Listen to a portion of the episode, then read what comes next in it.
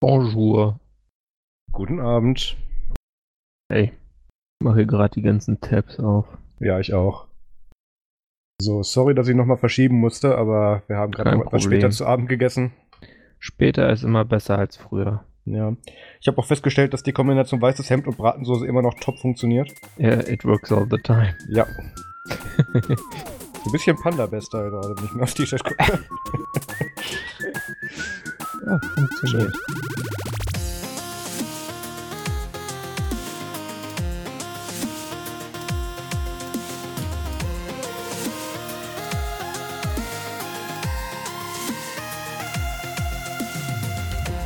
Hallo und herzlich willkommen zum Nerd zum Podcast Folge 66. Heute ist der 6. April 2019. Mein Name ist Maus Quabeck und mit dabei ist der Peter Mack.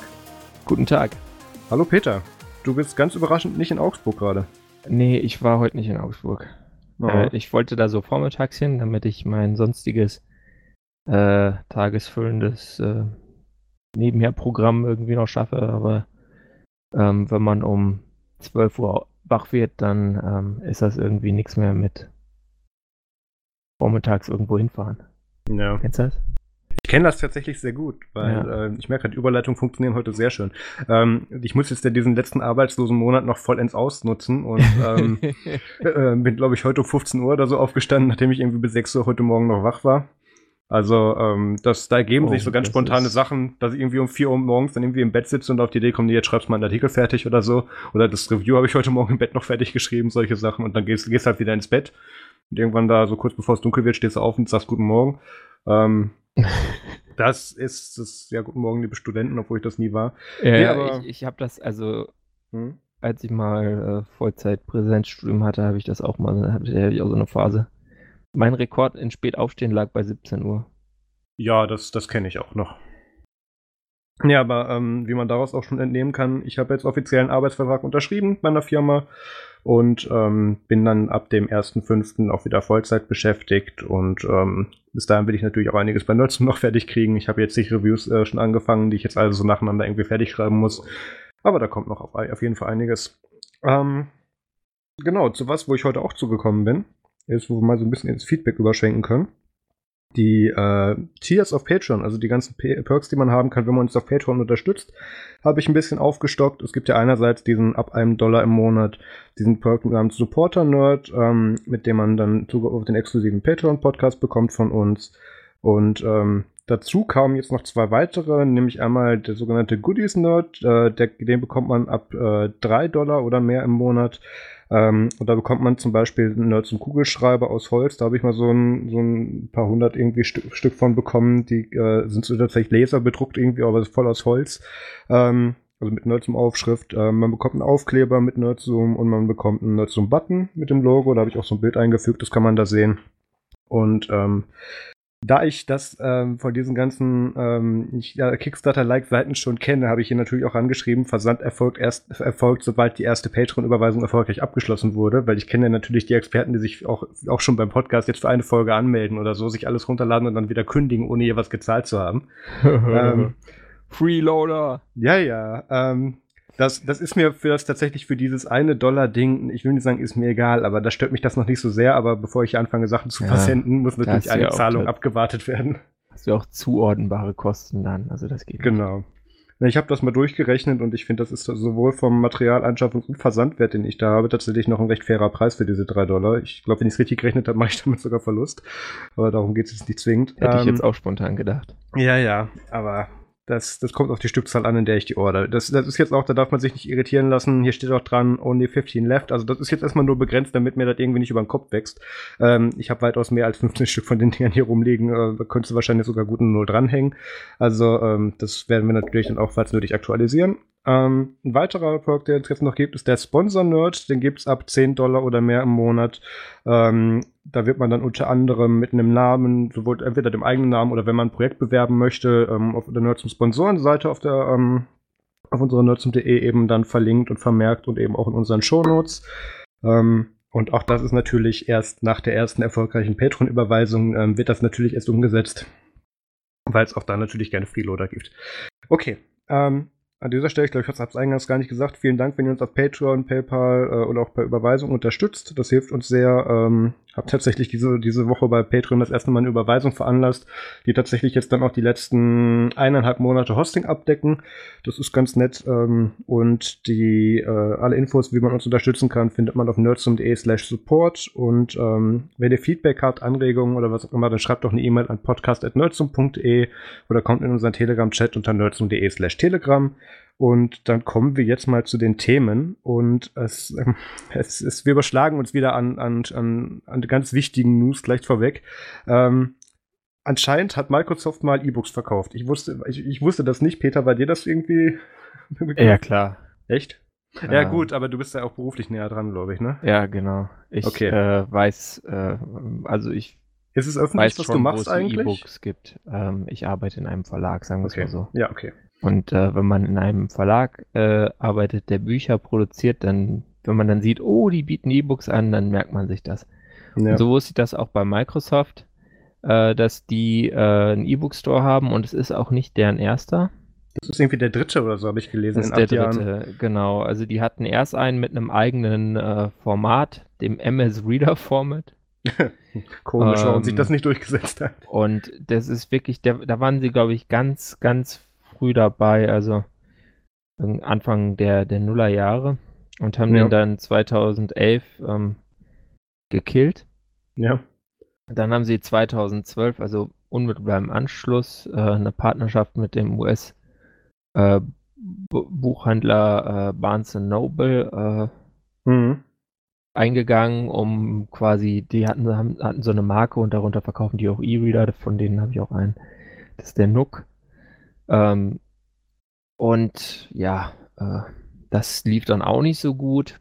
Dann sind sie aus dieser Partnership raus Ende 2014 und dann haben sie quasi ihren jetzigen Store äh, gelauncht, den sie dann im Anschluss daran gelauncht hatten, äh, gekillt und ja, das ist, äh, weil ich glaube, in Deutschland hatte der auch keinen nennenswerten Marktanteil, aber ja, nicht nur Google killt Produkte, auch Microsoft. Ja, was ich bei Microsoft bei dem Store tatsächlich jetzt bei dem E-Book Store ganz interessant fand, ist, dass das ganz normal bei dem Microsoft Store, den ich offensichtlich auf dem Rechner habe, aber so alle zwei Jahre versehentlich mal aufmachen nur, ähm, wurde, wurden darüber anscheinend auch E-Books vertrieben.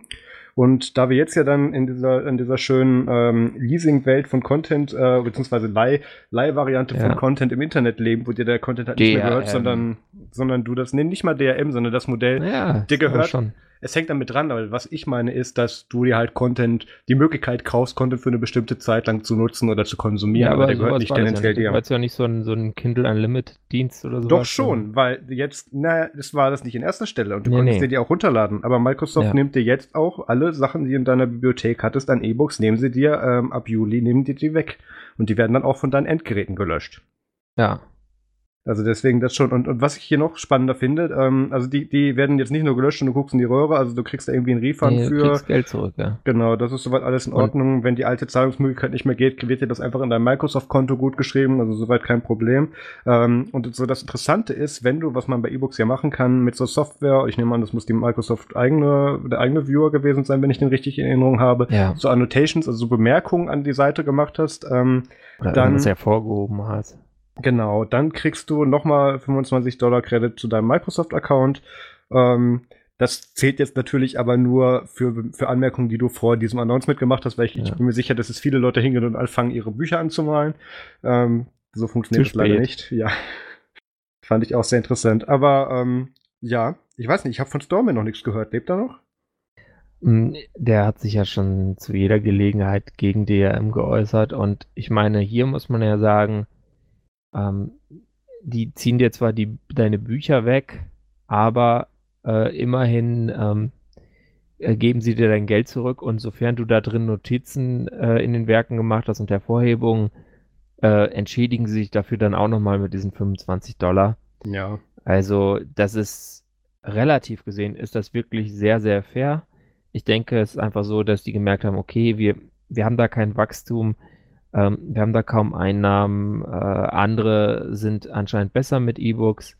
Wir lassen das sein und äh, ziehen uns ganz galant daraus zurück. Und wenn das dann, vor allem wenn die Leute es dann als Store Credit haben, dann geben die das Geld ja dann vielleicht wieder bei Microsoft auch aus für irgendwelche Apps, die sie sich vorher nicht gekauft haben oder für irgendwelche ähm, In-App-Purchases von Spielen. Ich bin mir vor so allem Scheiß, auch ziemlich sicher, du? dass du so einen Microsoft In-Store Credit ähm, nicht in Echtgeld umwandeln kannst. Also, dass du dir den nicht mehr auszahlen lassen kannst. Von daher, ähm, ja. Ja, die 25 Dollar. Oder so. Ja. ja nee, nicht nur das, das, aber auch solche ja. Sachen, was weiß ich, du hast dir dafür 500 Dollar irgendwie mal dann irgendwie Bücher gekauft aus irgendeinem Grund.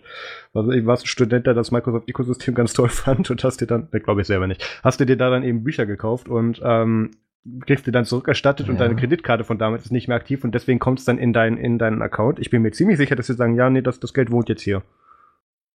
Ja, aber das, das trifft ja nur auf die zu, deren quasi äh, deren Original Payment Method no longer mhm. valid ist. Aber gut, das können natürlich einige sein, wenn man sich so an äh, Kreditkarten, Gültigkeitszeiträumen yep. äh, und so orientiert.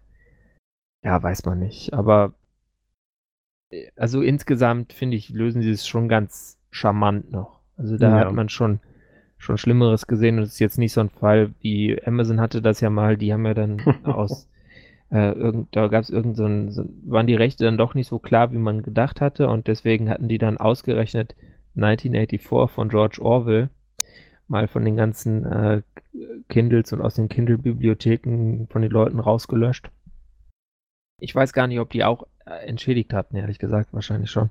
Habe ich mir jetzt nicht nochmal angeguckt und. Weiß es auch nicht. So genau erinnere ich es nicht. Aber äh, das war natürlich so, so einer der Witze schlechthin äh, zum Thema DRM, weswegen dann äh, ich habe irgendwie eine Hacker News Story dazu gesehen. Äh, und da waren dann die Kommentare ganz interessant. Da meinten dann viele, ja, also ich kaufe mir meine Bücher schon bei Amazon, aber äh, da schmeiße ich, äh, da, da kratze ich dann das DRM runter oder dann speichere ich das lokal.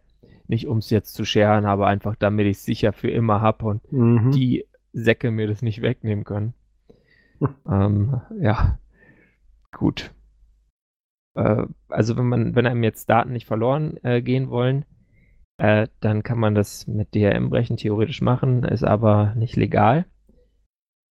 Äh, aber das, was hat denn das Internetarchiv gemacht?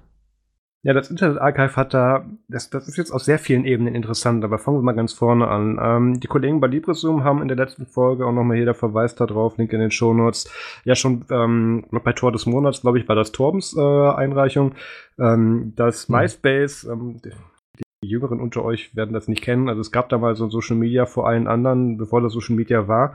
Das hieß MySpace. Da haben ich habe das nie genutzt. Ich Und schon. Ich, ich, ich habe das noch genutzt. Ich bin alt genug. Also ich habe das tatsächlich noch genutzt, aber auch nicht lange. Und ähm, ich, ich bin gerade am überlegen, ja gut, aber das war auch, hm, egal, wir, wir verrennen uns. Also MySpace hatte auch ja. unter anderem die Funktion, dass da eben Musik gespeichert war. Die sollt, wollten eigentlich damals ein Musikstreaming- und Musikvertreiberdienst eben sein. Ähm, also es gab auch ähm, so in den letzten Zügen von MySpace gab es auch ganz oft ja. so MySpace Original und MySpace Acoustic Concerts, wo sie so MTV nachgemacht haben. Also das und genau deswegen wegen meiner Musik. Nette Idee war es auch. Und es hat auch tatsächlich für den Zeitraum ganz gut funktioniert, bis dann halt eben die anderen kamen, die das besser konnten. Hm. Ähm, ich Apple war da tatsächlich ähm, auch. Ich war da tatsächlich ähm, eine ganze Weile auch tatsächlich auf der Plattform und habe dort auch tatsächlich meine Musik vertrieben. Das lief auch gar nicht so schlecht. Und ähm, jetzt hat Microsoft, äh, Microsoft, jetzt hat MySpace anscheinend alle Musikdaten, die zwischen 2003 und 2015 hochgeladen wurden, ähm, verloren. So zumindest die offizielle Variante. Ähm, da MySpace irgendwann hat du, glaube ich, mal der Herr Timberlake gekauft und da wollte es irgendwie keiner mehr haben. gestorben, wahrscheinlich, auf genau. alles drauf gespeichert hat. Da hat einer den USB-Stick abgezogen und der wusste das leider nicht. Das war der oh. Sohn vom Hausmeister und ja, ja. Ähm, nee, also die hatten ja irgendwie Terabytes an, oder na, ich weiß nicht, ob schon Petabytes waren, Terabytes auf jeden Fall an Musikdaten und an, an zig Lizenzkosten, die damit hinstecken und an Serverkosten und das Ding hat halt keiner mehr genutzt. Huch, da ist mal kurz die, der größte Teil dessen, was uns Geld kostet, immer verloren gegangen. Ja, schade. ja. Ähm, und das Internet Archive so Hold My Beer, ähm, bei denen wurde von einer Studiengruppe, die zu, äh, wie haben sie es ausgedrückt, natürlich nur zu Forschungszwecken sich irgendwie ein paar Terabyte an Musikdaten, nee, was war das, 1,3 Terabyte habe ich da, glaube ich, gelesen. Ähm, dim, dim, dim, dim. Ist auch gar nicht so wichtig. Auf jeden Fall nur irgendwie, ein, ja genau, 1,3 Terabyte an MP3s hatten die sich Aber gesichert. das sind ja schon sehr viele Stunden. Also das sind schon sehr viele Stunden. Das ist aber nur tatsächlich, ich habe, ich glaube, glaube ich, bei Verge gelesen, war das irgendwie nur ein einstelliger Prozentanteil des gesamten Musikarchives, was da verloren gegangen ist. Also ähm, ist immer noch nicht viel, aber das hat jetzt dann diese Forschergruppe so, oh scheiße, wir sitzen jetzt auf den Daten, wir können die halt nicht so hochladen, wem geben wir das dem Internet Archive? Und das Internet Archive so, okay, wir nennen das irgendwie äh, MySpace Music Dragonheart und haben das dann halt komplett lizenziert lizenzfrei ins Netz gestellt und da sind dann auch bekanntere Künstler mit dabei. Also ich, ich warte ja nur darauf, dass das knallt, ehrlich gesagt. Ja, aber das Internet Archive hat ja generell einiges im Sortiment, wo man Mhm. so denkt, äh, huh, äh, wenn das jetzt jemand anders tun würde, dann äh, käme da vielleicht mal so ein Anwalt an und würde sagen, um, hallo? Ja? Peter, deswegen brauchen wir Uploadfilter. Damit auch die. Nein, okay, wir machen weiter. Naja, ja, komm. Uploadfilter, das ist ein Scheiß. Darauf kommen wir später nochmal kurz. Ich glaube, ja, ich hoffe, Ganz es wird kurz. kurz. Ganz kurz, bestimmt, wie letztes Mal. Ähm, Nee. Ja, jedenfalls Also- hier ganz großes Kino von, vom Internet Archive. Ähm, die machen sowas ja gerne öfters. Ja, auch großes Kino. In Frankreich konnte man in einigen Tankstellen gratis tanken. Oh, Peter, wie kann man das denn tun? Kann man das etwa auch hier anwenden? Ja, du weißt auch, dieses Internet und diese digitalen Sachen und so, die greifen ja um sich. Aha. Und dann gab es so Zapfsäulen und da hatten die ähm, ja, Tankwarte oder Tankstellenbetreiber oder wie man die nennt, ähm, leider äh, nicht den Sicherheitscode geändert und es gab eine spezielle Fernbedienung, die man bestellen konnte, um diese Zapfsäulen eines bestimmten Anbieters äh, zu entsperren und der Code Ja. war 000, wenn er nicht geändert war. Also viermal die 0, 0, 0, Ja. 0, 0. So. Ja. Und dann haben die da halt mal getankt. Ne? Ja, So. ich, ich lese hier was von 120.000 Liter Kraftstoff. Ja. Und zwar zwei Tage mitfahren, ja. mit viel äh, krimineller Energie. Also irgendwie so eine Person im ersten Fahrzeug benutzte die Fernbedienung zum Entsperren. Und dann fuhr ein zweites Fahrzeug, meist ein Van, an die Tankstelle und füllte einen im Fahrzeug verborgenen Extra-Tank mit teils bis zu 3000 Litern. da haben die hinter eine private Tankstelle. ja. Ist natürlich auch nicht, also ich weiß jetzt nicht, ob ich mit dem Auto rumfahren wollte mit äh, 3000 Litern Benzin oder Diesel drin, ehrlich gesagt. Äh, Naja, also wenn es knallt, ist es, ist es nur ganz kurz dein Problem. Ja, es stimmt schon, aber also es ist eine fahrende Bombe irgendwie. Also wenn dir da der LKW von der Seite reinfährt, ist nicht so geil. Äh, unnützes Wissen, soll ich noch kurz erklären, warum es diese Fernbedienung gibt? Weil das weiß ich zufällig. Ja, bitte, cool. Ähm, es ist so, dass es kommt aus, und ich muss hier vom, also ich vermute hier mal rein vom Grundsatz, dass es entweder eine, der gleiche Betreiber oder der gleiche Hersteller dieser Zapfsäule oder dieses Tanksystem war oder dass sich das einfach mittlerweile als Standard durchgesetzt hat. In Amerika ist es so, du fährst an eine Tankstelle ran und ähm, hältst im Prinzip deine Kreditkarte vor dieses Tankding und, und damit die überhaupt erst die Zapfsäule freigeschaltet wird. Und wenn du jetzt aber zum Beispiel irgendwie als, als Touri in so ein Land reingehst oder aus irgendeinem Grund deine Kreditkarte nicht akzeptiert wird, äh, ak- akzeptiert wird, dann gehst du in den Laden rein, sagst hier Zapfsäule Dingenskirchen, ich kann gerade nicht tanken, weil der meine Karte nicht nimmt. Du lässt der Tante, die da sitzt, deine Karte da und gehst dann tanken und die schaltet das per Fernbedienung frei und da wird auch dieser Code eingegeben. Einfach damit du tanken kannst und das dann innerhalb dann, wenn du deine Kreditkarte wieder haben möchtest, dann dort abgerechnet wird. Hm. Ansonsten ist es so, dass du ja im Prinzip gar nicht mehr in dieses Häuschen reingehen musst. Zumindest, also in Deutschland ist das noch so, aber in anderen Ländern nicht mehr. Und ähm, Was andere Länder sind fortschrittlicher als Deutschland. ist ganz seltsam. Man könnte auch meinen, die fahren alle schon elektrisch. Naja, ähm, Ich bin schockiert. ist ganz schlimm. Jedenfalls deswegen gibt es diese Fernbedienung und das klingt auch sehr nach dem Szenario, was jetzt hier auch passiert ist. Anscheinend haben das die Franzosen auch. Ähm, obwohl Paris als Durchfahrtsstraße macht, hätte ja tatsächlich auch Sinn. Ja. Aber so Ähm, generell ist ja irgendwie so vierstellige PIN klingt jetzt ja auch nicht so, so, naja gut, am Bankautomaten ist es auch nicht anders. Naja, das, das Ding ist, nee, das, das Ding ist, ähm, da finde ich das tatsächlich schon eine sehr interessante Leistung. Normalerweise ist das sehr reglementiert, wo du diese Fernbedienung her hast, äh, herbekommen kannst. Und deswegen bin ich tatsächlich überrascht, dass die die anscheinend aus dem Internet bestellen konnten. Weil ich Ja, weiß tatsächlich, dass in den. Ja, aber ich weiß, dass das tatsächlich in den USA ein sehr gehardeter Prozess mittlerweile ist. Also da kommt man nicht mehr so einfach dran. Ich denke, Ähm, das wird in Frankreich sich jetzt auch verändern. Wahrscheinlich, ja. Okay. Ähm, in Also, zehn Jahren gibt es dann die erste heißt, Meldung, dass das in Deutschland denke, auch passiert. Ich bin mir sicher. Gut. Was? Meinst du, äh, ja genau, dann sind so alte, äh, sind die französischen Kriminellen Mhm. wieder raus aus dem Knast. Machen wir verkaufen in Deutschland weiter. Fernbedienung bei Ebay und in Deutschland kauft das dann jemand und ja, äh, nee, also Quatsch. Bleiben wir bei kriminellen Organisationen und kommen zu Android. Äh, nein, wir kommen zu Kal Collabora und die sind ja mal überhaupt nicht kriminell. Ist das nicht auch ja, das Android-Thema? Das ist, ist ein Android-Thema. Ach so, ja, okay. Genau, aber die haben das quasi äh, gemacht. Und zwar gibt es ja schon mehrere Wege, um so ein Android neben Linux äh, zum Laufen zu bringen. Also zum Beispiel Shashlik oder Genie Mobile, Ja. äh, die das äh, über äh, QEMO machen. Oder Nbox, was äh, quasi mit einem LXT-Container funktioniert. Und jetzt gibt es noch einen dritten Werf, der heißt Spurf, also S-P-U-R-V, alles Großbuchstaben, ganz wichtig. Muss sieht man immer bisschen, schreien. Sieht ein bisschen komisch aus. Ja. Spurf! ähm, äh, Gesundheit, ja. Und das Tolle daran ist es halt, dass es Direct Hardware Access hat. Es hat natürlich dann auch wieder aus äh, Sicherheitssicht ein bisschen Nachteile und läuft dann äh, neben Wayland. Ich habe jetzt noch nicht ganz verstanden, was, was Collabora dazwischen damit jetzt zu tun hat. Die, die haben das. Äh, ist Collabora nicht dieses Office 365 in Open Source ja, Ding? Ja, ja, ja, ja. Und die haben jetzt so ein haben halt, die haben Linux halt gemacht. Einen Post dazu gemacht. Äh, ich weiß gar nicht, der, der Autor ist ein. Ist er denn Robert irgendwas? Ja. Äh, ich weiß auch nicht so richtig, worum es jetzt, was jetzt so die Idee dahinter ist und was, was man generell mit, äh, also auf dem, ich meine, klar, du kannst halt Android x86 machen. Ja. Ähm, es sieht für mich so ein bisschen so aus, also der, der, der Autor arbeitet bei äh, Collabora.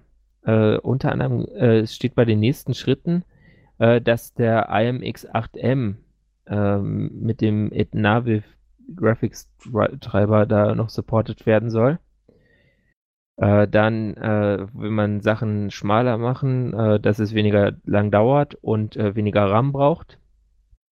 Und es soll auf äh, x86 mit Ubuntu laufen und äh, man will Runtime Binaries veröffentlichen. IMX8M klingt für mich jetzt so ein bisschen so, als wäre das gedacht für dieses Telefon, an dem Purism da entwickelt. Weil da ähm, ist der ähm, Chip drin. Ist Collabora nicht auch hier ähm, der ehemalige Aaron Salgo Vivaldi Tablet Ding? Ist das nicht auch er? Nee, das war Colab. Wollte gerade sagen, das war was anderes, okay. ja. Na okay, dann, dann ist der Segway schon wieder für einen Eimer, okay, ja, nevermind. Ja, ja. Also ich habe das auch gelesen und habe mir das angeschaut und ich habe mich doch tatsächlich sehr an diese gefühlt fünf anderen Projekte, die das auch schon so machen, erinnert gefühlt, nämlich einmal Nbox, ähm, was ja aus dem späten noch Canonical Ubuntu Phone Mitarbeiterstab und den ersten Teilen mhm. der UbiPort Foundation ja tatsächlich dann ähm, so, so als Zusammenschluss entstanden ist, ja. wo es einen initialen Release kam und seitdem dann nie wieder was dran gemacht wurde und das hat bei mir auch nie funktioniert. Ähm, dann gibt es dann noch Genymotion bzw. Genymobile, ähm, die da tatsächlich auch sehr viel mit, mit IDE-Integration machen, wo du dann auch tatsächlich Systemzustände äh, als, äh, als Hardware-Sensor getan ans System ah, übergeben kannst. Okay. Von, von denen damit hatte ich wenig gehört. Genau, und das andere da, hier Nbox hatte ich im Blick, aber. Genau, und, und äh, bei Genymotion kannst du dann auch tatsächlich wirklich sehr viel, wenn du deine Apps halt genau testen möchtest und zum Beispiel so einen externen GPS-Sensor mhm. oder so mhm. dran machen möchtest. Da bieten die schon viele Sachen äh, und viele Möglichkeiten. Und ähm, waren auch tatsächlich bisher immer so das performanteste, was ich da bisher benutzt habe. Und äh, Schaschlik hat, glaube ich, der Max mal für uns getestet, aber das ist auch schon Jahre her. Ja. Ja, also vielleicht ist das auch interessant natürlich für, für Ubuntu Phone. Wer weiß. Ähm, äh, insgesamt ja, ist Collabora ja so eine Firma, die viel mit ja. ARM macht. Also auf deren Webseite schreiben sie so gerade hier, sie äh, haben da irgendwie Neuigkeiten zu Panfrost, diesem äh, Treiber für die neueren ARM-GPUs. Äh, ARM Mali GPUs, äh, also was für das Pinebook Pro dann wieder interessant wäre. Ja. Und so, ähm, ja, ähm, inwiefern das in irgendwelche konkreten Produkte mündet, ist offen, aber ich glaube, die das ist einfach so eine Firma, die viel in äh, ARM und Kernel-Hacking äh, in, investiert, um Linux da voranzubringen, ähm, ohne dass jetzt da immer der konkrete Benefit äh, gesucht wird, sondern man verdient halt einfach mit bestimmten Services sein Geld und äh, ja, gibt halt dann irgendwie zurück oder so. Oder versucht ja. halt äh, dann die Lösung an die Industrie zu verkaufen dass man sagt, hey, wir haben hier, wir können hier euch das integrieren, damit ihr auf dem Digital TV die, die Software drauflaufen lassen könnt, in geil. ja. Ja. Wie auch immer. Aber ist auf jeden Fall ganz nett. Gibt es noch einen weiteren Ansatz mal? Klar, klingt spontan so ein bisschen wie nach Not Invented here. Äh, aber hey, es nutzt System, die es muss gut sein. Ja, ganz bestimmt. Ähm, du hast ja zwischendrin schon so Unternehmen beschrieben, die irgendwas machen und damit kein Geld verdienen. Und da ähm, drängt es sich natürlich auf, dass wir über die Mozilla Foundation weiterhin reden. ich musste mich sehr beherrschen, dich da nicht schon dabei zu unterbrechen. Ähm, Mozilla Danke. möchte dem Internet wieder was Gutes tun, habe ich gesehen. Ja, und zwar kennt ihr das ja, ich denke, Chrome hat das auch. Ja, äh, wenn, wenn ihr im Firefox so rumsurft, dann kommt ihr auf so eine Seite und dann sagen die so, fragt die Seite so, hey, ähm, also, also erstmal baut sich die Seite so auf, dann ist da so unten so, ähm, hier, äh, wir, wir sammeln Cookies, um aus äh, Gold äh, Platin herzustellen. Diese Seite gehört dann, zu auf. Bitte unterschreibe hier, damit wir dir drei Waschmaschinen, zwei Autoabos und so weiter. Mhm. Ja, dann, dann äh, kommt vielleicht noch dieses, diese Einblendung, wie heißt denn das Ding nochmal? Äh, dieses äh, Teil hier mit DSGVO. Ja. Da gibt es auch so schöne, oh Mann, ich habe es so gut weggeblockt überall, das kommt bei mir jetzt gerade nicht. Sorry.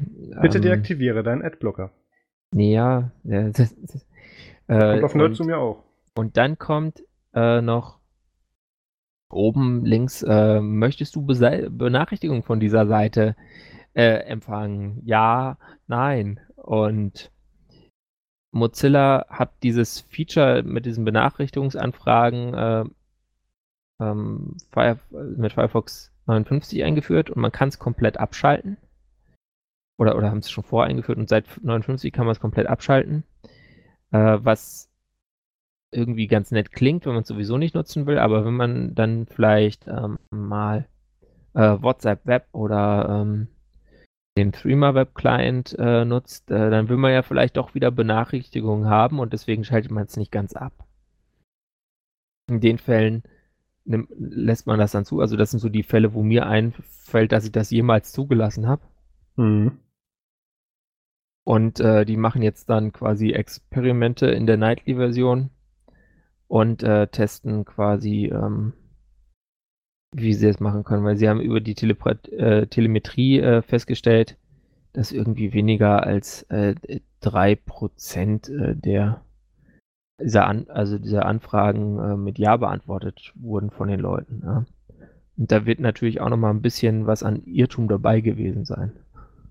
Ja, also ich, ich nutze das tatsächlich, vielleicht auf unsere Beispiele mal zurückzukommen, ich nutze das tatsächlich sehr häufig. Ähm, Ganz einfach, also ich nutze das in Chrome mit den Benachrichtigungen von den Seiten über die Webportals, ganz einfach, weil sich das auch ähm, in, äh, in macOS und in Windows 10 tatsächlich sehr schön über die Systembenachrichtigungen integriert. Ja. Ist auch alles klickbar, kannst du wegschieben, kannst du erweitern, das läuft soweit alles ganz gut.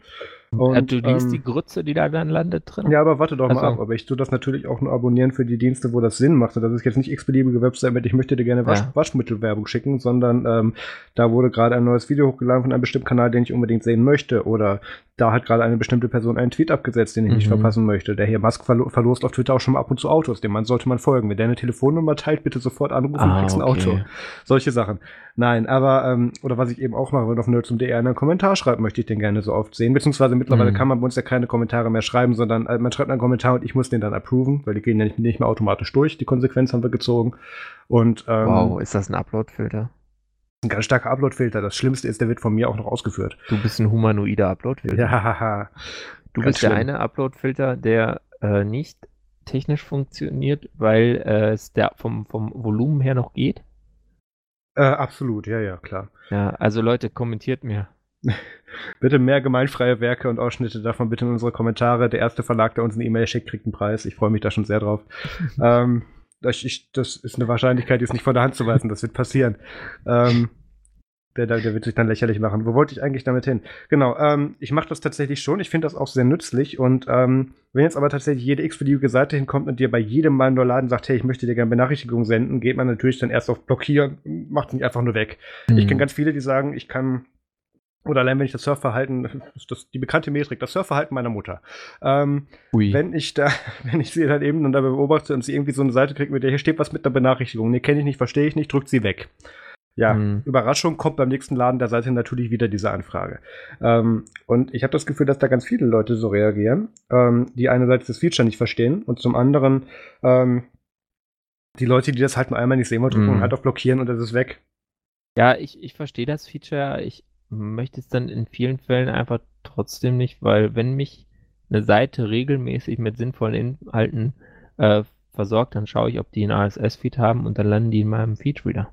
Das ist noch so ein Punkt. Ding. Ich, ich nutze tatsächlich mein, kaum noch ist, RSS-Feed-Reader. ist halt total oldschool. Ähm, ich habe damals mit Google Reader irgendwie, nee, Quatsch, ich hatte erst irgend so ein Firefox äh, Plugin für die, das war dann so eine Sidebar und da hattest du dann immer die neuen Posts so drin, überschriftenmäßig, hast du ja einen schönen Browser so nach und nach geöffnet. Äh, und dann war es irgendwann Google Reader. das kennen die Jüngeren unter uns nicht mehr. Wurde der abgeschaltet.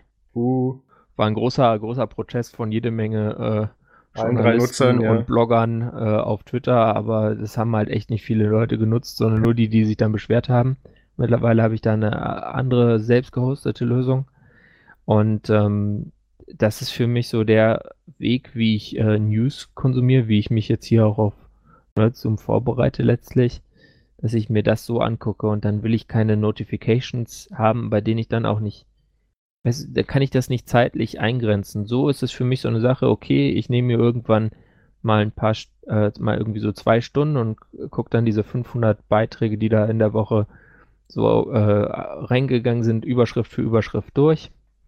Mache für ein paar Sachen Tabs auf und lese sie dann nach und nach durch. Ähm, aber dann kann ich das zeitlich begrenzen und habe nicht das Problem, dass ich dann irgendwelche Benachrichtigungen kriege, während ich aber ähm, versuche, äh, irgendwas zu begreifen über irgendwelche ähm, Auswirkungen von äh, St- Steuern im, in einem, in einem fis- fiskalischen Verbund oder so einem Kram, ja, so Ja, VWL-Modelle. you're holding it wrong. nicht genervt werden. You're holding it wrong. Da gibt es eine Lösung für. Ähm, auch Windows 10 und auch macOS haben das, das Benachrichtigungen sowieso. ausschalten. Ja, lass mich doch mal eben Ich weiß, dass es da Lösungen gibt, aber ich, Sowohl macOS als auch Windows 10 haben ja einen Benachrichtigungsverlauf. Und ähm, auch da gibt es ja diesen Bitte nicht Störmodus, bei dem diese Dinger dann unterbunden werden. Und da ist das genauso aufgelistet wie, wie bei einem RSS wieder. aber also ich, ich muss will da einfach gar nicht so viel drin haben in diesem Benachrichtigungsleisten. Das, das ist genau das Ding. Ich komme gerade genau von der anderen Seite, weil ich habe ja damals tatsächlich irgendwie 800 Einträge, ja, äh, du willst 800 Unified. Inbox haben, ha? Nee, also so nee, alles, nee, nee. alles irgendwie in so einem Ding. Und das ist dann dieses Benachrichtigungsding deine, deine Inbox für alles. Eben nicht. Nicht. Willst du weiter raten oder darf ich sagen? Sprich, Ähm, ich habe ja tatsächlich eine ganze Zeit lang, ähm, was habe ich, Feeder Co. habe ich genutzt, äh, Google Reader habe ich mal genutzt, tatsächlich ganz kurz damals, als es das noch gab und ich mich dafür interessiert habe. Ähm, und dann tatsächlich auch mal ähm, Cappuccino eine ganze Zeit lang unter macOS und iOS. Und also das sind alles RSS-Reader-Apps. Und ich hatte irgendwann Information Overload, weil ich da halt so 800 Feeds indiziert hatte. Und dann auch jedes Mal dann bei irgendwelchen Projekten, wo ich mich für interessiert habe, habe ich dann exakt habe ich dann exakt dieses Repo dann auf, auf bestimmte Pull-Requests mir das dann so zusammengeschustert, dass ich dann dafür eine Benachrichtigung kriege. Also ähm, das war irgendwann einfach zu viel und ich hatte keinen Bock mehr und ich habe auch, hab mich auch tatsächlich dabei erwischt, wie ich es tatsächlich immer weniger auch nur noch lese, sondern einfach auf, auf äh, wie manche Leute das in unserer Telegram-Gruppe machen, hier Mark All is Read. ja, Ähm, wenn es eh zu viel ist, ich meine, was du machen? ja, und da bin ich dann tatsächlich wieder zurückgegangen. Ich habe jetzt meine zehn Seiten, wo ich mir meine Tech-News dann irgendwie von ziehe und äh, auch so ein paar andere Sachen, wo ich mir dann andere gesortete Alarme dann eben stelle. Aber für sowas sind diese Webportals, finde ich, finde ich die ganz gut. Okay. Ja, cool. Also ich meine, wenn das, wenn das dein Ding ist, äh, ich habe halt meinen Mini-Flux und brauche das dann quasi wirklich nur für irgendwelche Web-Varianten von irgendwelchen dusseligen Messengern. Ähm, aber äh, ja. Jedenfalls äh, Mozilla, um zum eigentlichen Thema Ach, zurückzukommen, da war ja was, ja. untersucht da jetzt was und äh, wird wahrscheinlich dann äh, das äh, Feature irgendwie ein bisschen intelligenter gestalten. Aber, okay, lass uns mal kurz raten. Also, das, das ist ja wieder so eine sehr, äh, sehr binäre Aufstellung, die du da machen kannst.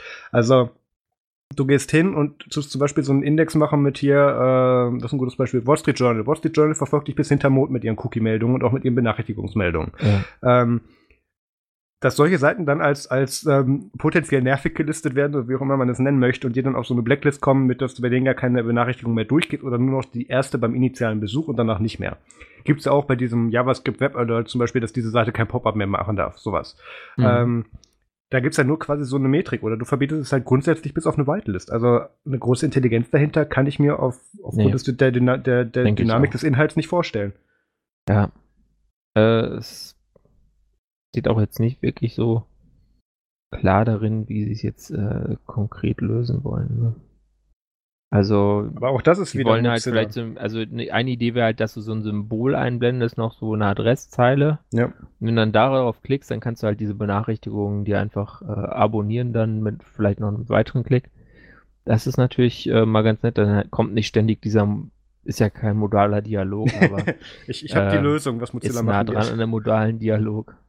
Was ist für eine Ich- Lösung? Die Lösung wird sein, dass äh, Mozilla hingeht, grundsätzlich alle von diesen Webportal-Nachrichten äh, blockieren wird und die dir dann als vorgeschlagene Post in Pocket anzeigen wird. Sehr gut. Weil das ist auch wieder Mozilla, weil sie haben jetzt hier wieder eine, Ja. eine Absichtserklärung gemacht, ohne irgendwelche technischen Hintergrundgedanken sich auf, ich will nicht sagen, dass sie sich die nicht gemacht haben, aber ohne die mitzuteilen, weil sie ganz einfach wieder ein Thema treffen, wie auch in den vergangenen Jahren in den Pressemitteilungen, was Leute gerade nervt und darauf dann eben versuchen aufzubauen. Netter Versuch, aber bis wir da was von sehen, glaube ich, können wir das Thema erstmal auslassen. Ja, gerne. Okay, was ist denn das nächste auf der Liste? Müssen wir mal schauen. Oh ja. Ähm, Oh ja. Open Source Projekte mergen einander. Es ist diesmal wirklich, also es gab wenig Apple News in dieser Woche, deswegen, ähm, warte, irgend so ein Chip-Entwickler hat Apple verlassen, das habe ich, aber das haben wir nicht drin. Nee, haben wir nicht Das drin. ist auch, war auch so alles so unbestätigt und fishy, deswegen wollen wir darüber gar nicht groß reden. Ja. Ähm, ihr kennt vielleicht Sailfish OS, das ist dieses Yolla-Betriebssystem mit den vielen komischen Gesten. Das zum Rumwischen, ja. da wo man den ganzen Tag nur wischt. Ähm, und dann gibt es noch so ein bisschen damit verwandt, also hat auch so eine so ein- so ein bisschen so eine Nokia-Geschichte.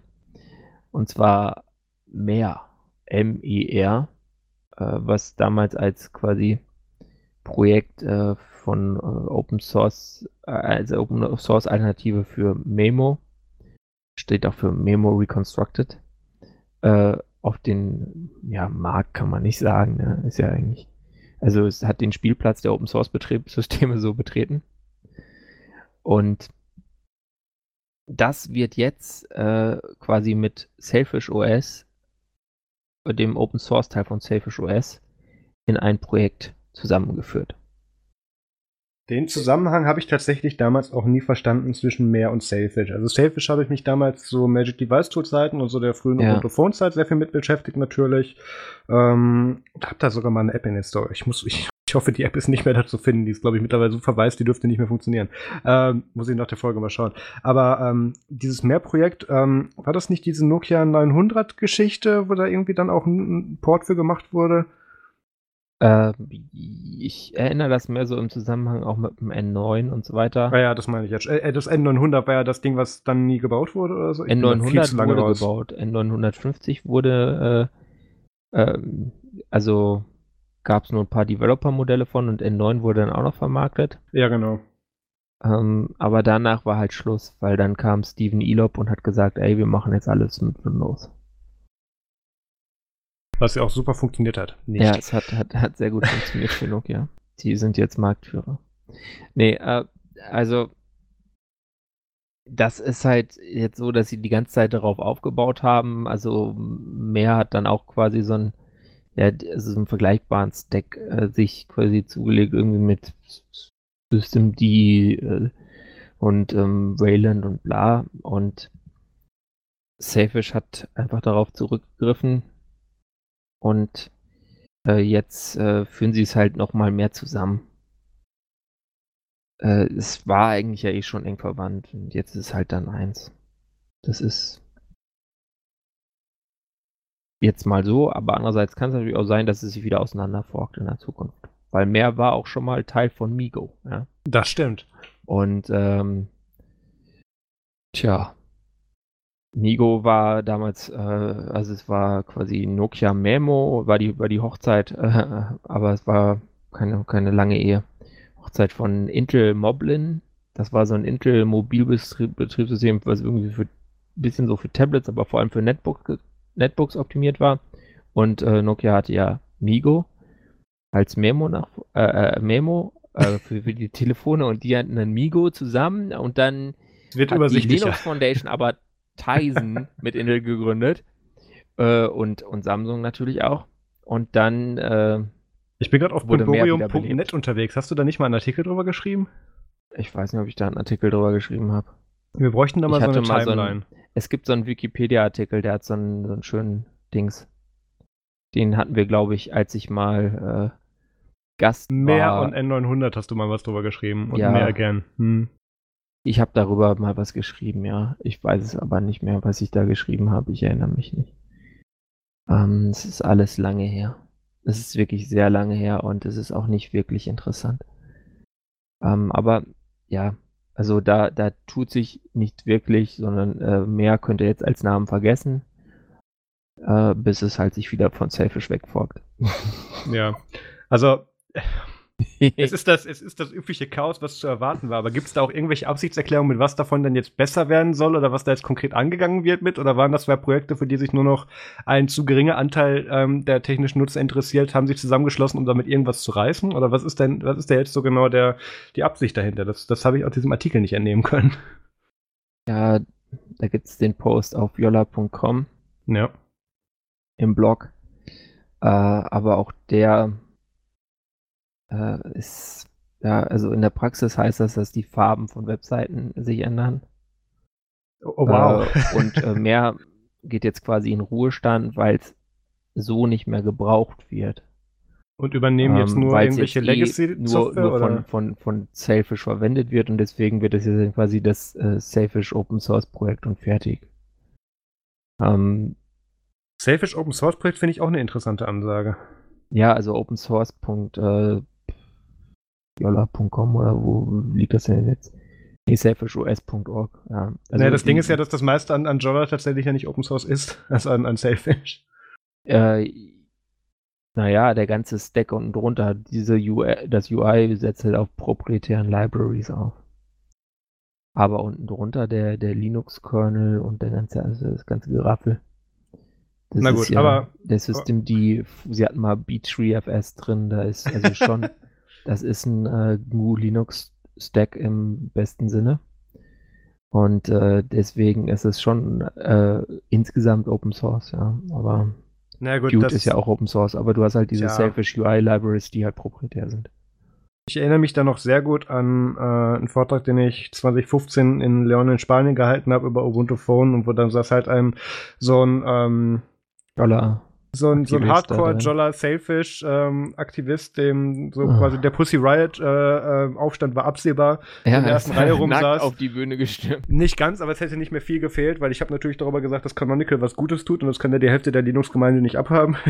Und ähm, Ja, hat dann so. eben sich dann hingestellt und gesagt, ja, aber ihr habt da, ich habe mal nachgeguckt, da, dieses eine Kernel-Modul, das ist nicht ganz Open Source und da ist was mit der Lizenzierung falsch. Und ich so, ja, was nutzt du? Ja, ich nutze Sailfish, das ist komplett Open Source. Er sagt, hm, schade, Mhm. setz dich mal wieder hin und Ja. ähm, ja. Äh, du Also- hast, hast verstanden, wie es ist und hast Genau. dich gut informiert, mein Lieber. Genau, so funktioniert das, wer im Internet recht hat. Ganz genau so. Ähm, Wer lauter ist, hat recht, oder? genau. Das war doch die Regel. und ich hatte das Mikro. Ähm, Nice. Nein, also ich, ich, ich habe es ja auch schon mehrmals gesagt. Ich habe Sailfish ein paar Mal natürlich auch ausprobiert, auch mal tatsächlich ein paar Tage mich dazu gezwungen, es zu nutzen, aber diese Rumwischerei, also da, da wird einem schwindelig Ich bei. bin damit auch nicht warm geworden. Ich war so desorientiert. Ja, vor allem diese meisten Gesten und da schiebst du von einer Seite woanders, damit dann von unten nach oben was aufgeht. So, hä? Ja, und dann machst du nochmal dieses Tutorial und hast es hinterher immer noch nicht verstanden. Ja. Naja, okay. Ähm, Aber es gibt Leute, die schwören darauf. Also ich Ja, habe auch so einen, so einen äh, Schulfreund, der nutzt, hat das lange Zeit genutzt, der vermisst es bis heute. Ich glaube, der hat jetzt so ein iPhone X. ja, kann er auch wischen, aber halt viel weniger und das findet er, glaube ich, nicht so gut. naja. Egal. Okay. Äh, Ich habe immer noch nicht Ja. verstanden, was, was mehr jetzt daraus zieht, außer dass sie jetzt quasi beerdigt wurden, aber ja, es ist, du, äh, ein, eine Domain weniger, die man abgrasen muss zu Open Source Phone News, finde ich gut. okay. Gut. Ähm, Äh, da kriege ich keine von, Überleitung von, zu von. Wish-Betriebssystem zu Wishful Thinking. Ja, sehr schön, danke. Ja, ne, habe ich gut gemacht. Sehr gut. Und zwar gibt es so eine minimale letzte Chance, die Upload-Filterpflicht zu verhindern. Aha. Also Ja. ist natürlich keine Upload-Filterpflicht, nicht wahr? Wissen wir. Es geht also es, um die Verhinderung ja der Urheberrechtsreform und Genau. in Artikel 17 der Urheberrechtsreform, der mal 13 hieß, aber weil man dann dachte, okay, wenn wir jetzt so eine Richtlinie rausgeben, dann wollen wir heißt da danach halt jetzt nicht 13.7b. Ja, die hatten halt wahrscheinlich irgendwie so neun ABC da schon drin. Haben sie gesagt, okay, wir machen das einmal, ziehen es einmal gerade, damit es jetzt ohne Buchstaben jedenfalls einmal so raus ist. Das wird dann mit Änderungsrichtlinien, kommen dann schon wieder irgendwelche Artikel mit Buchstaben und Zahlen. äh, dazu. Also in der IT-Dokumentation kriegen wir es auch in einen gescheiten Changelog zu schreiben. Warum wir das da jetzt nicht gemacht haben, naja. Könnte am, könnte am nicht vorhanden sein, das Fachwissen zu dem Thema liegen. Ja, weißt du, die, die nutzen halt nicht so äh, moderne Versionskontrollsysteme äh, wie zum Beispiel ein, ein Git, sondern die, deren Versionskontrollsystem ist der. Word-Änderungsmodus und der ist eine Shitshow. Die, die Word-Zwischenablage davon, davon abgesehen äh, ist es jetzt so, dass klar ist, dass am 15. April unsere Bundeslandwirtschaftsministerin Julia Klöckner, die oft äh, versucht hat, rheinland-pfälzische Ministerpräsidentin zu werden, Ja. äh, im äh, Ausschuss für, ich glaube, Landwirtschaft und Fischerei äh, abstimmen wird äh, für im, im Europarat der Europäischen Union äh, über diese Urheberrechtsreform, weil man weiß ja, Feldfrüchte, Fische, Urheberrecht, ja. Äh, ja, Das hat ja schon mal alles, funktioniert. Alles eins, alles eins. und deswegen äh, stimmt sie da ab und Nicht Fleisch. Digitalcourage Ja. hat jetzt äh, einen äh, Appell gestartet, bei dem man mitzeichnen kann. Und da kann man quasi dann seine, seinen Vornamen, seinen Nachnamen, seine Postleitzahl optional und äh, die E-Mail angeben, muss dann nochmal die E-Mail bestätigen und kann dann quasi, wenn man mag, noch denen was spenden, muss man aber nicht. Wenn man sich Freunde machen Und- möchte, kann man auch wie immer mit 33602 als Postleitzahl da eben dann ähm, spenden, beziehungsweise wie Peter gesagt hat, man muss ja nicht spenden. Die freuen sich immer, wenn sie merken, dass mehr Leute bei denen abstimmen, als in Bielefeld wohnen. Ja, oder wenn ihr, wenn ihr es anders machen wollt, nehmt ihr einfach die Postleitzahl von Helgoland. Das stimmt, geil. das funktioniert auch immer. Die habe ich eine Zeit lang mal, al- als ich in Kiel lebte, habe ich die beim Ikea immer genannt. Ich habe sie leider seitdem vergessen. Das bedauere ich sehr, weil ich fand das immer super cool, wenn die einen dann nach der blöden zu Ja. fra- äh, fragten, dann zu sagen, ja, hier Helgoland. Ich hatte, ich hatte letztens ein ganz, ich muss noch mal kurz reingrätschen, wir schweifen komplett Ja. ab, aber das muss ich eben erzählen. Macht ja nichts, wenn man Mich Zeit- hat, mich hat letztens, das stimmt, wir haben echt gut Zeit. Wir sind noch unter einer Stunde, diese Folge, und wir sind fast durch mit den Themen. Müssen wir gleich Mhm. mal schauen. Ähm, wo wollte ich hin? Genau. Ähm, ich wollte tatsächlich von Berlin zurück nach Stuttgart. Das war einer meiner letzten Einsätze, die ich von meinem alten Arbeitgeber in Berlin hatte. Und ähm, wie man das so macht, wenn man halt mit äh, Eurowings dann irgendwie zweimal pro Woche fliegt und dann dementsprechend auch Meilen und Pluspunkte und so weiter ansammelt, bestellt man sich doch noch schon mal für 50 Cent dann da dann eben mal schnell im Flugzeug so, so einen Sekt oder so, das mache ich öfters. Und dann fragt die Tante mich allen Ernstes nach meiner Postleitzahladresse. Im Flugzeug. Ähm, und du so, keine Ahnung.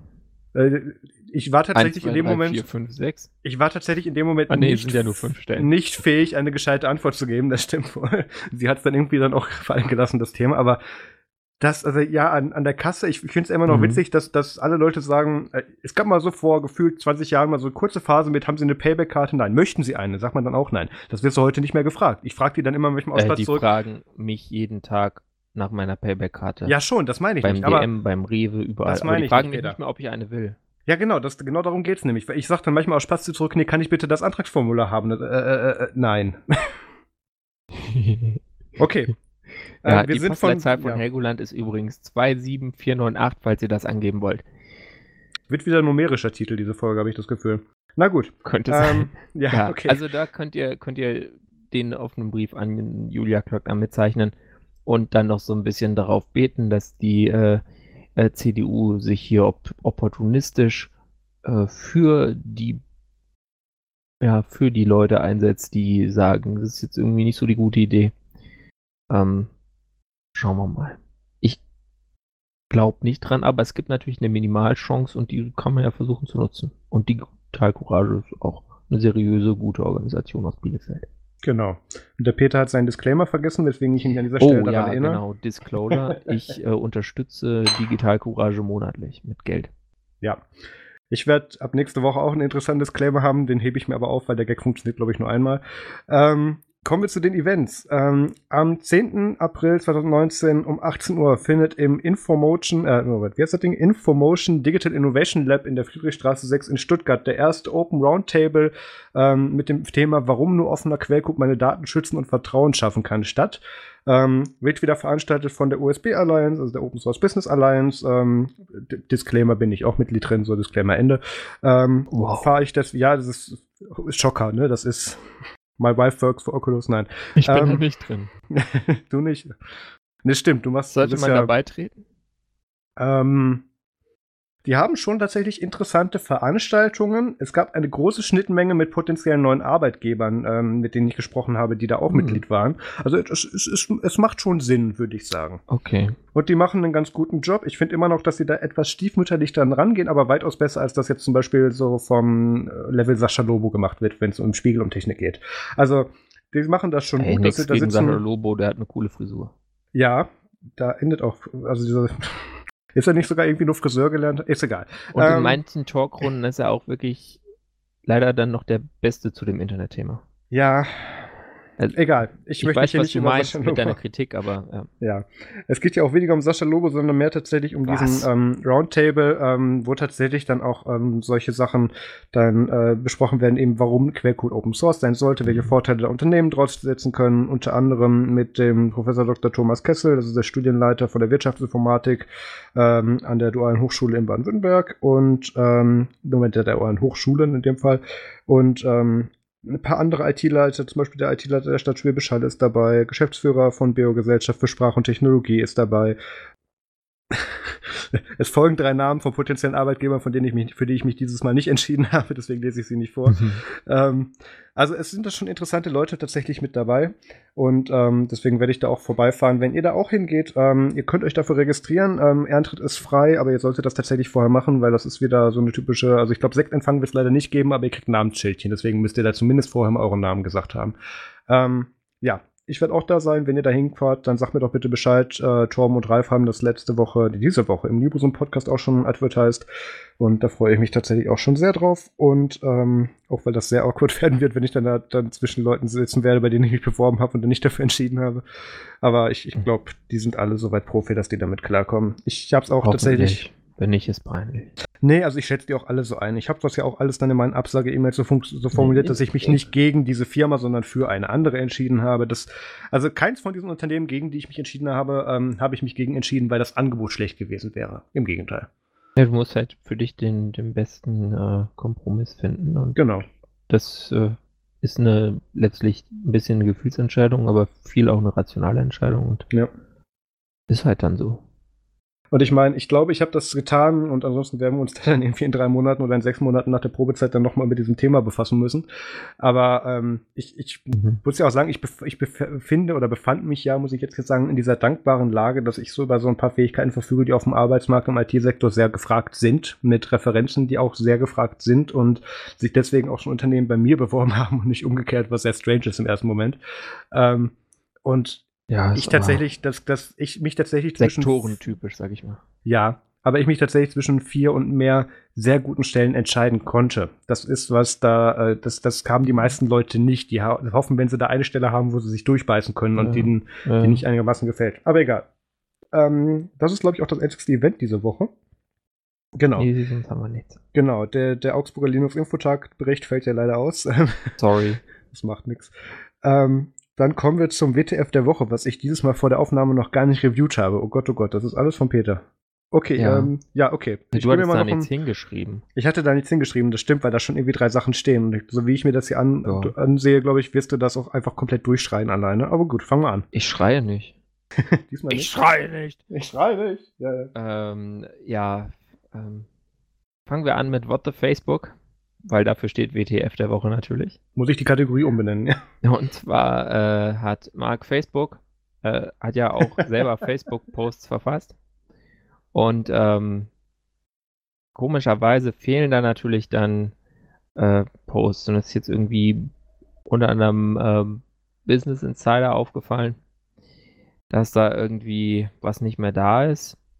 So äh, zum Beispiel Posts von 2007 und 2008, ähm, Posts über die Akquisi Akquisition von Instagram und so weiter und ein, eine, Presse eine Pressesprecherperson hat dann äh, dazu gesagt, ja, äh, vor ein paar Jahren sind ein paar von Marks Posts leider äh, aufgrund von technischen Fehlern gelöscht worden.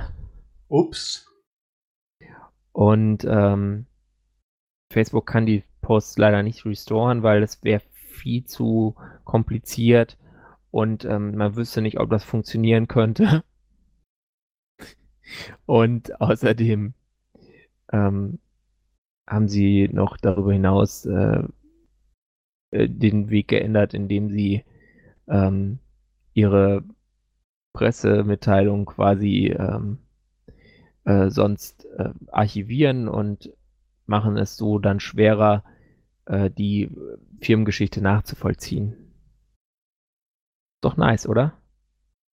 Also es, da wurde ja ich schon finde das immer auch mit, total glaubwürdig. Von, da wollte ich gerade hin. Es wurde ja schon immer mit zweierlei Maß gemessen, dass Mark ja unter anderem auch seine eigenen Nachrichten löschen konnte, beziehungsweise bearbeiten konnte, bevor das Feature an andere ausgerollt wurde. Weil es ja zu dieser Startzeit er ja ist halt diesen- der Boss.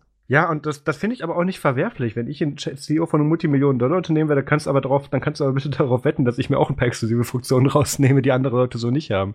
Also ähm, da sehe ich in dem Moment nichts Verwerfliches dran. Das, das Spannende ist jetzt nur, dass ähm, die alten Posts von Mark ja tatsächlich auch solche Sachen beinhalten, wo man sagen kann, ähm, das war jetzt schon Ja. damals nicht ganz so gut recherchiert, wäre das heute schon Fake News. Also das ist eine andere Agenda, weswegen er jetzt von diesem Recht Gebrauch macht, Ja, weswegen es interessant wird. es war halt auch nicht, also es, ich glaube auch nicht, dass jetzt zum Beispiel, was er da zur Akquisition zu Instagram geschrieben hat, dass das so problematisch war.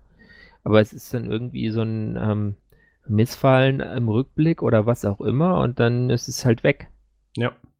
Und das ist natürlich blöd so, weil er schon eine Person des öffentlichen Interesses ist. Genauso Absolut. ist Facebook als Firma eine Firma des äh, öffentlichen Interesses und dann möchte man sich natürlich deren Pressemitteilung eigentlich ähm, sinnvoll in einer chronologischen Order äh, nochmal angucken können, ein paar Jahre später, um wenn man, wenn man zum Beispiel jetzt da irgendwas recherchiert und was längeres über Facebook schreibt, also sei es ein Artikel oder noch, äh, äh, ja, hoffentlich nicht, ne, ein Buch, aber das wird natürlich dann so erschwert, sprich, äh, man muss sich dann entweder den Kram selber wegarchivieren, aber das ist natürlich dann auch nicht so cool, weil du kannst ja nicht sagen, hier, da und da der Link, schau mal, äh, das ist jetzt meine Quelle, sondern du hast dann halt selber deine Quelle irgendwo rumliegen, ja, oder was weiß ich, vielleicht kannst du es mit Archive.org lösen, äh, aber Ich habe gerade tatsächlich Archive.org, Mark Zuckerberg Profile Archive gegoogelt und ähm, ja, ist gelöst. Es ist ein gelöstes Problem.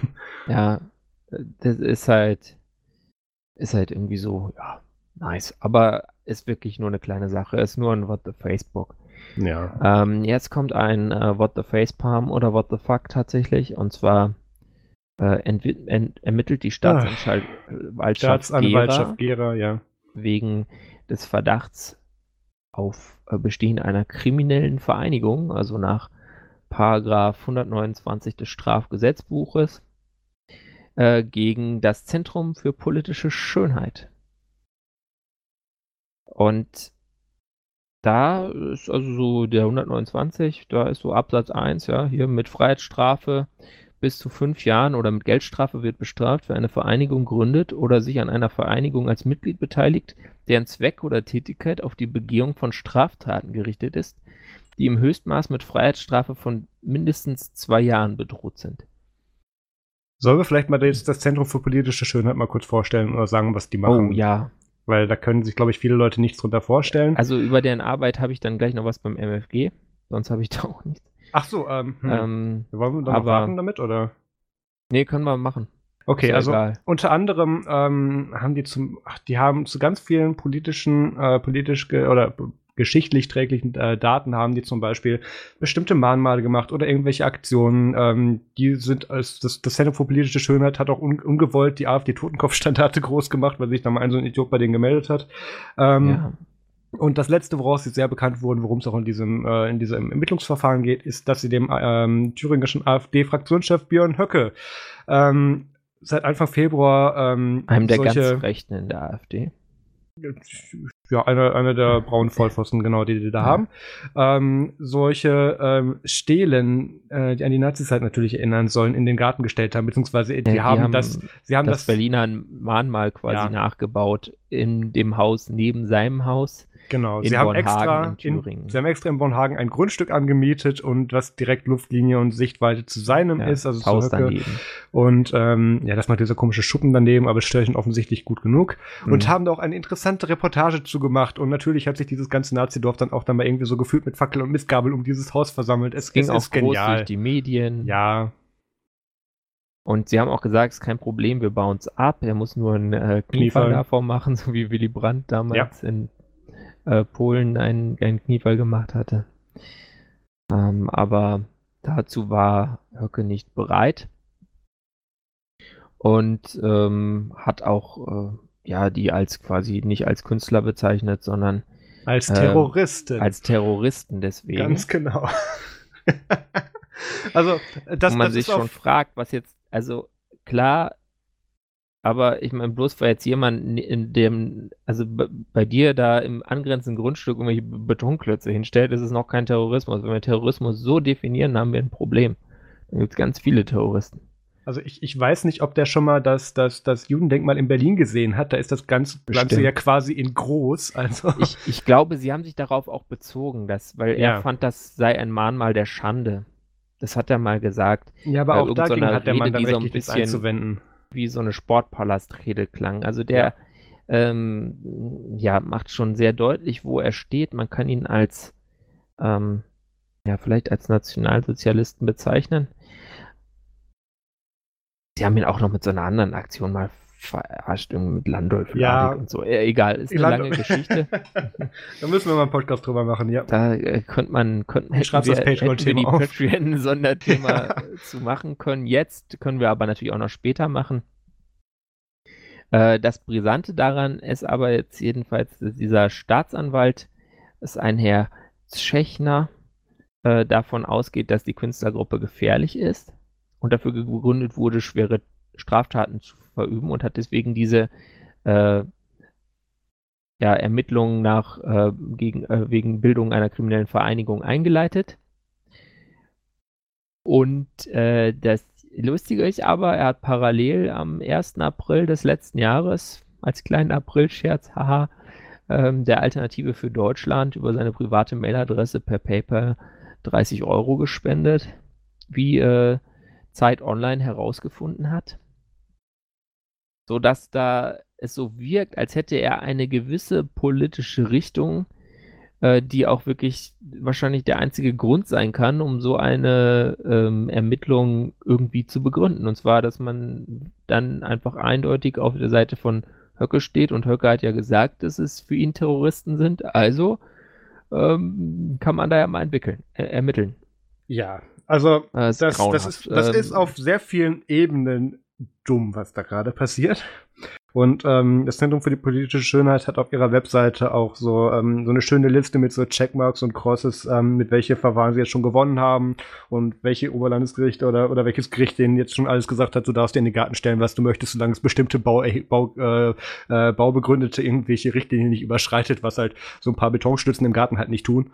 Ähm, und da dürfen sich Leute dran stören, wie sie möchten, aber rechtlich haben sie halt nichts mit zu melden. Und ähm, es ist sehr interessant, dass jetzt eben, also es, es wurde ganz bewusst ja auch schon damals bei verschiedenen Reden von Gauland als auch wohl Höcke dann eben, der dieser Begriff terroristische Vereinigung wurde ja ganz bewusst geprägt von denen.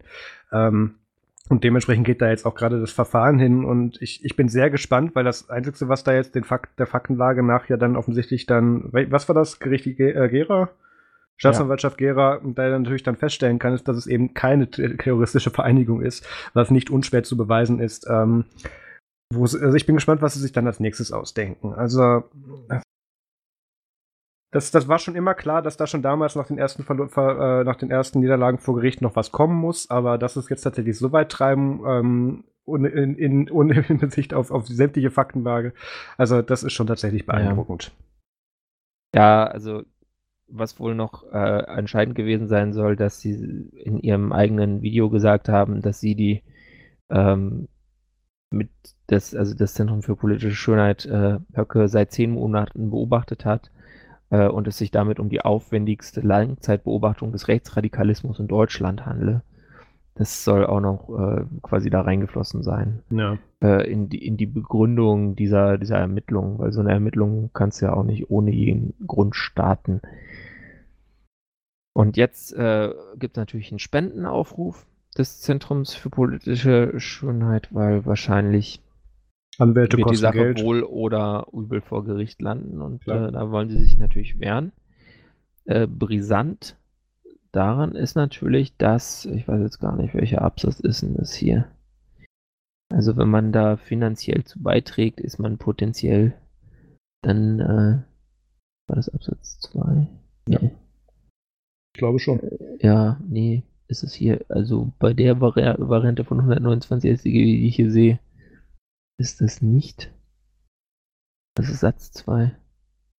Ja, genau. Satz 2, Absatz 1, Satz 2, mit Freiheitsstrafe bis zu drei Jahren oder mit Geldstrafe wird bestraft, wer eine solche Vereinigung unterstützt oder für sie um Mitglieder oder Unterstützer wird. Also war das ähm, scheiße, das haben wir jetzt irgendwie dumm gemacht. Wir haben ja nur neutral darüber berichtet. Genau. Ähm, Nächster Folge dann nur noch mit Pierre Goldenbrogen Hashtag, und Hashtag Pressefreiheit. Ähm, ja, äh, wie gesagt, da steht so eine IBAN auf der Webseite politicalbeauty.de. Ja. Vielleicht habt ihr ja einen Euro über oder zwei. Wenn ihr noch einen zweiten Euro überhaupt, geht ihr zu uns, aber wir unterstützen solche Aktionen natürlich auch. Ähm, und da kann man natürlich auch mal, glaube ich, direkt. Na, wir weisen darauf hin. Wir weisen, das meine ich nicht. Dann, äh, Also ich muss ja sagen, ich habe ja tatsächlich auch auf dem, auf dem Kongress dann auch bei solchen Organisationen dann auch mal ja. Geld eingeschmissen. Sei das bei Digital Courage ja. als auch das Zentrum für politische Schönheit, wo dann eben in, in der Verwaltungsrat quasi da war. Also da, da geht ja schon auch durchaus Geld hin. Egal, aber da können wir auch überleiten zum MFG, weil da geht's ja nahtlos mit weiter bei dir. Genau, ich habe da einfach, äh, wenn ihr wissen wollt, was die so machen, äh, die haben äh, zweimal auf dem äh, Chaos Communication Kongress, einmal auf dem 31C3 das war äh, Ende 2014 in Hamburg und auf dem 34C3 Ende 2017 in Leipzig äh, quasi Berichte ihrer Arbeit abgeliefert über das, was sie so tun. Äh, und das ist ganz interessant, das kann man sich mal angucken, wie deren Aktionskunst aussieht. Die ist äh, sehr unbequem, aber äh, trotzdem finde ich äh, dadurch auch äh, das finde ich gerade auch das Angenehme daran, dass man das, es schwierig ist, sozusagen, ja, das ist jetzt voll in Ordnung und da sage ich sofort, ja, da sind viele so Fälle dabei, wo es so ein bisschen so, gehen an Grenzen und überschreiten sie auch ein bisschen und das, das ist das Tolle daran und das finde ich daran so bewegend und das macht es für mich auch zu Kunst.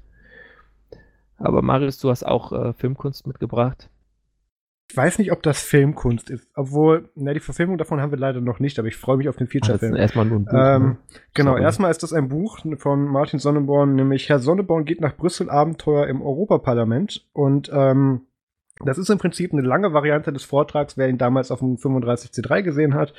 Ähm, aber nochmal sehr schön detailliert aus, ausformuliert und auch wirklich so trocken dann auch nochmal wirklich rübergebracht mit, ähm, immer wenn irgendwo dann irgendein Altnazi dann auf Twitter was geteilt hat oder so, sachdienlicher Hinweis aus dem Internet.